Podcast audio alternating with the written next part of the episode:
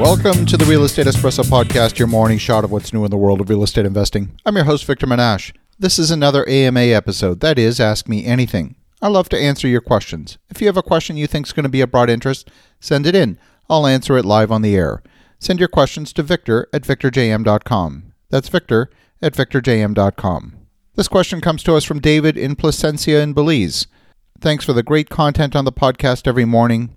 I was wondering your thoughts on opportunity zones. Specifically, do you feel this can be the trigger to have a mass exit in the market that will drop stock prices for ones wanting to get into opportunity zones and trigger a crash or at least a significant correction in the market?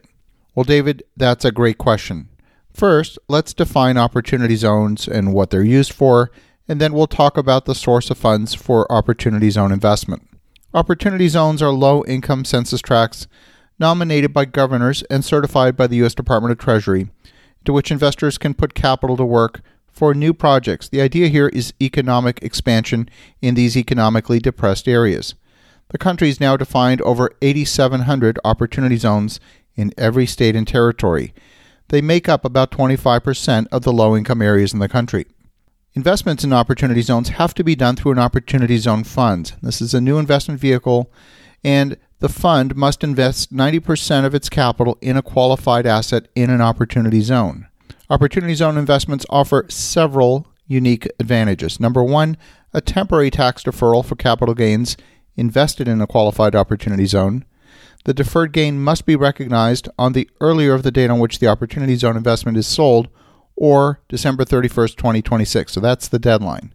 There's a step up in basis for capital gains invested in an opportunity zone fund the basis of the original investment is increased by 10% if the investment in the Opportunity Zone Fund is held by the taxpayer for at least five years, and by an additional 5% if it's held for seven years, excluding up to 15% of your original gain from taxation.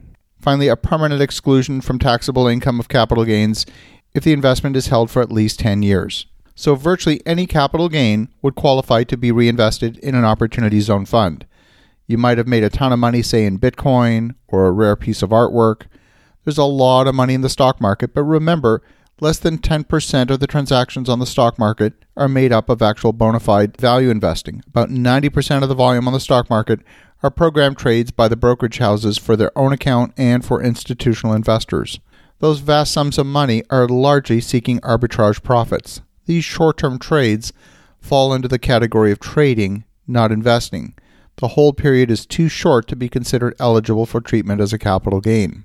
There's likely a spectrum of opinions on this topic, and there's probably people that are going to disagree with me, but I don't see the advent of opportunity zone tax sheltering as driving a sell off in the equity markets. There's a mismatch between the liquidities of those two types of investments. I really don't see stock market investors who have the ability to trade on a moment's notice then agreeing to tie up their money for the next 10 years. They're just fundamentally different investors. Most of the long term money in the stock market is in the form of mutual funds, and a lot of that money is tied up in retirement accounts. Here, too, capital gains don't play a major role. I expect the majority of the money going into opportunity zone investments is going to come from the sale of businesses where there's a substantial capital gain from a single event, or the sale of real estate, or other assets where you need to find a suitable replacement. These are traditionally what would have been sheltered under a Section 1031 exchange. Investing the gain from real estate isn't simple either, but the window for making the investment is larger than for a 1031 exchange. Under the latest IRS interpretation, the actual gain from the sale of real estate isn't known until tax time. So let's say, for example, you sold a property in July. You would not know the actual gain until the end of the year on December 31st.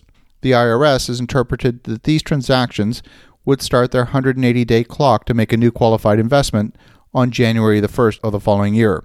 So far, all of the discussions I've had with investors who are looking to take advantage of Opportunity Zone projects are coming from real estate gains or business gains, not from the stock market. If there's going to be a fall in stock market asset prices, and I believe there will be, it's because the share prices of many stocks are out of whack with the fundamentals. There are several market analysts who believe we're actually now in the middle of a bear market rally, where the actual peak of the bull market happened in September of 2018. Some of the same signs that I saw during the dot com era are visible today. The market has come to terms with the fact that companies should be in the business to make money, to generate profits, to generate positive cash flow. I believe the market exuberance ultimately is going to be short lived, and so far in May, the market is off by 5%. I think that's based on market fundamentals and not opportunity zones. Thank you, David, for a great question. And as you think about that, maybe consider an opportunity zone investment. Have an awesome rest of your day. Go make some great things happen. We'll talk to you again tomorrow.